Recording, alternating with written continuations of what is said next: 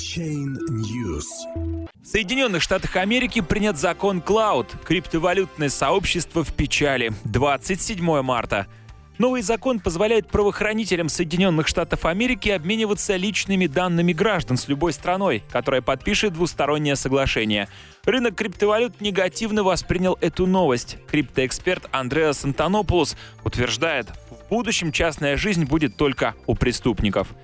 Президент США Дональд Трамп подписал закон о федеральном бюджете, в состав которого на 2201 странице включен акт Cloud, который упростит обмен данными пользователей с зарубежными правоохранительными органами.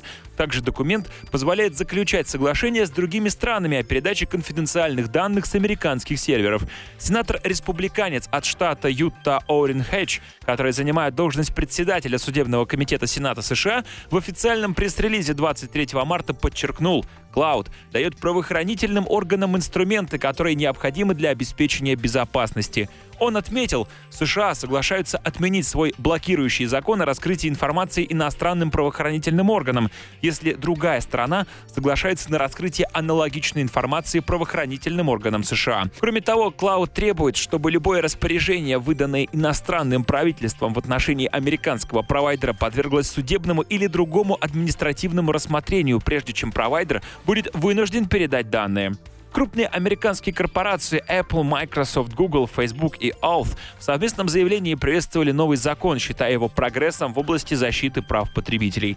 Известный сторонник биткоина и проповедник криптофилософии Андреас Антонополус написал в своем твиттер-блоге, что Cloud нарушает конфиденциальность в мировом масштабе, и в будущем только преступники смогут сохранить ее.